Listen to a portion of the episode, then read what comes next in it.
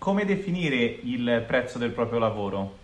Il primo escamotage è sicuramente saper dare un valore economico innanzitutto a tutte le diverse attività lavorative che svolgete, basandovi sulle esperienze passate e semplicemente chiedendovi ma io mediamente quanto ci metto a fare un post su Facebook, ma io mediamente quanto ci metto a fare una newsletter, quanto ci metto a fare il setup e l'ottimizzazione di una campagna su Facebook, quanto ci metto a implementare una campagna pubblicitaria su Google e semplicemente mettendo su un file Excel quanto ci mettete a fare tutte queste cose, intanto siete partiti dal dato essenziale, cioè dal timing.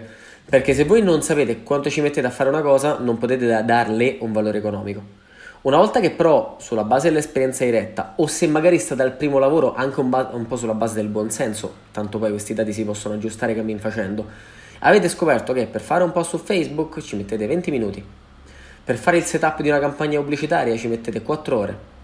Per impostare bene una newsletter da MailChimp ci mettete 2 ore. Una volta che avete dato un valore temporale a questa attività, le frammentate e ovviamente date a questa attività anche un valore economico.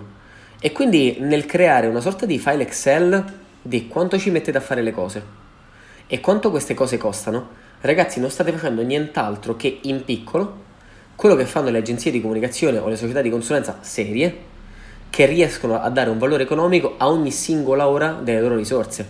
Quello che succede nelle agenzie di comunicazione fiche è che entra un cliente. Immaginate una commessa al 50% creativa e al 50% IT. Chi sta, che lavora nelle, organi, eh, nelle operations deve letteralmente prendere quel mandato di lavoro e redistribuirlo tra le risorse libere. E quindi vedono che, ok, Federico ha 6 ore libere, ah no, però se, se allochiamo 6 ore di Federico costa troppo, ok, allora 4 ore di Federico che è un mid level e 2 ore di, eh, di, Ginevra che è una junior.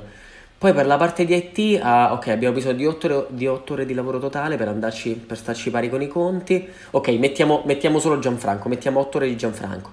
Cioè l'azienda sa perfettamente quanto costa la singola ora di lavoro della propria risorsa e cosa quella risorsa sa fare Così che al momento giusto, quando entra un maxi mandato, letteralmente gioca in questo Tetris spazio di ore di lavoro dei singoli dipendenti e riesce a incastrarli bene per assicurare che il cliente riceva quello che deve portare a casa e però l'azienda si assicuri un margine di guadagno. La stessa cosa deve avvenire in piccolo per un freelance. Tu devi avere un tuo file Excel e nella prima colonna è servizi. Cos'è che sai offrire?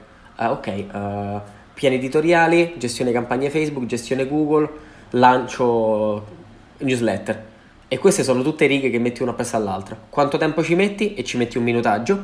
E poi che valore economico dai a queste, a queste attività. E attenzione, attenzione, anche qui il valore economico che tu dai a queste attività mi auguro sia basato molto sulla tua onestà intellettuale, di sapere che quando parti sei una schiappa.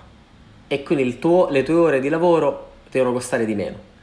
E quando avanzi piano piano diventi un po' più bravo e quindi quella stessa ora di lavoro vale un po' di più. E quando sono 5 anni che fai questo lavoro ne sei davvero abbastanza e quindi quella ora di lavoro vale ancora di più.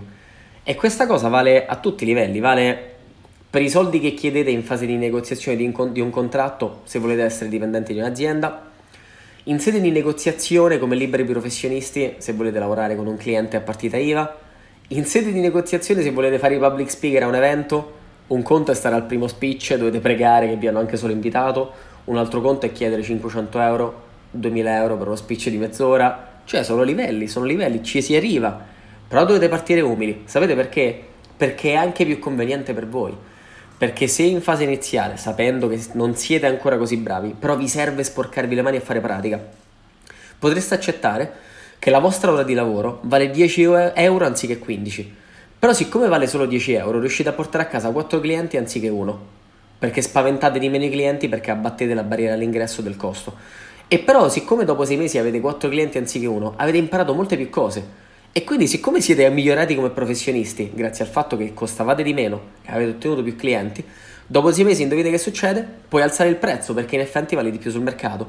Quindi cercare di avere un approccio sempre graduale nelle cose e nel chiedere i soldi, che è una cosa molto delicata.